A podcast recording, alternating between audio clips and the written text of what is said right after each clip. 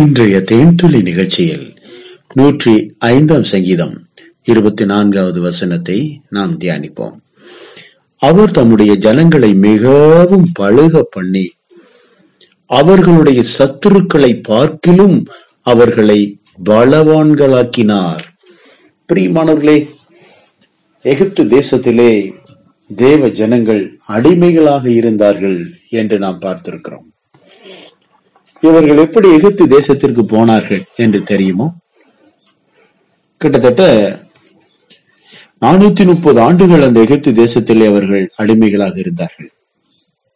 அதற்கு முன்னால் இஸ்ரவேல் ஜனங்களுடைய தகப்பனாகிய யாக்கோபின் புத்திரர்கள் ஆடுகளை மேய்த்து கொண்டிருந்த அந்த வேளையில் அவருடைய இளைய சகோதரன் யோசேப்பு தன் தகப்பனாரால் அனுப்பப்படுகிறான். நீ போய் உன்னுடைய அண்ணனுடைய சுக செய்தியை பார்த்து வா, கேட்டு வா. அவன் ஓடுகிறான்.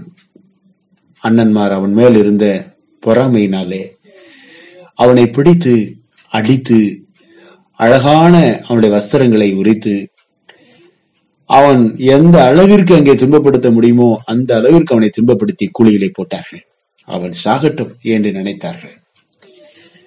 யோசேப்பு பிரியமாய் வளர்க்கப்பட்டவன், பாசமாய் வளர்க்கப்பட்டவன், மிகவும் அன்பான அருமையான ஒரு சகோதரனாய் அவன் எல்லாருக்குள்ளும் இருந்தவன். ஆனாலும் அவனுக்கு விரோதமாய் காரியங்கள் மாற்றப்பட்டது.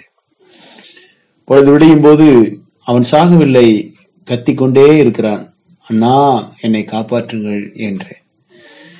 அவனை குழியிலிருந்து எடுத்து இஸ்மவேலரிடத்திலே முப்பது வெள்ளிக்காசுக்கு விற்று போட்டார்கள், இருபது வெள்ளிக்காசிற்கு விற்று போட்டார்கள். ஆம் பிரியமானவர்களே, இப்போது அவனுடைய வாழ்க்கையில் அடுத்த ஒரு துன்பம், அவன் விற்கப்படுகிறான் அடிமையாக, எகிப்திற்கு கொண்டு போகப்படுகிறான் அடிமையாக, பார்வோனுடைய ஆளுகைக்கு உட்பட்டவனாக அங்கே அவன் இருக்கிறான். அவன் மேல் விபச்சார குற்றச்சாட்டு.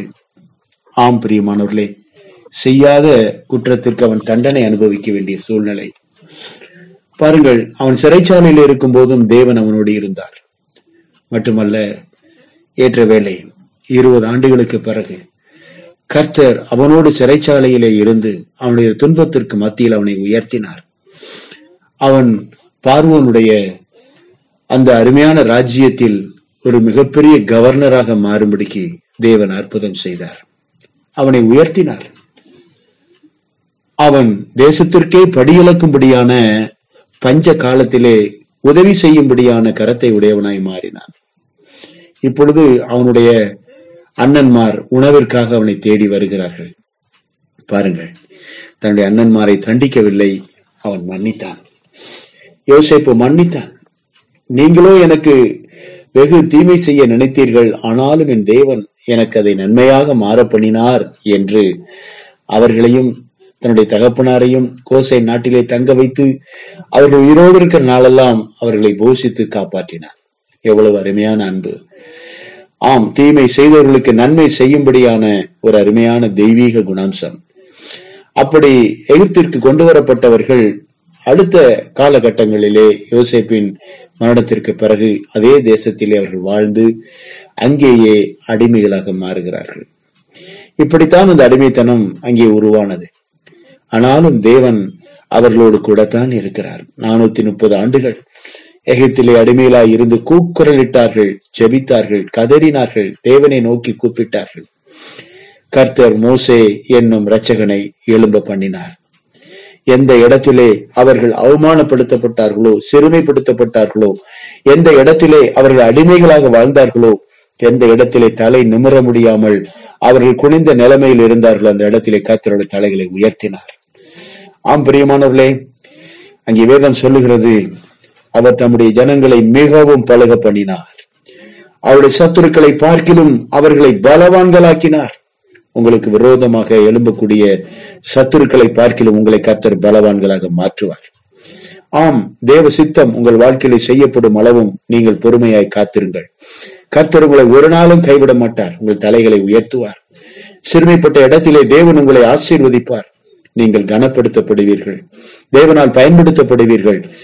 உங்களுடைய குடும்பம், உங்களுடைய எதிர்காலம் பழுகி பெருக செய்யும்படி கர்த்தர் உங்களோடு கூட இருக்கிறார்.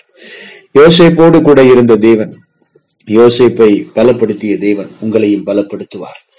தேவ ஜனங்களை ஆசீர்வதித்து அவர்களை பழுகி பெருகும்படி செய்த தேவன் உங்களையும் பலவான்களாக்கி பழுகி பெருகும்படி செய்வாராக. ஆண்டவரே இயேசுவின் நாமத்தினாலே உங்களை ஆசீர்வதிக்கிறோம். நீங்கள் கர்த்தரால் ஆசீர்வதிக்கப்பட்டவர்கள். தேவ சமாதானம் உங்களோடு இருப்பதாக. இயேசுவின் நாமத்தில் மனத்தாழ்மையோடு ஜெபிக்கிறோம் பிதாவே. ஆமென்.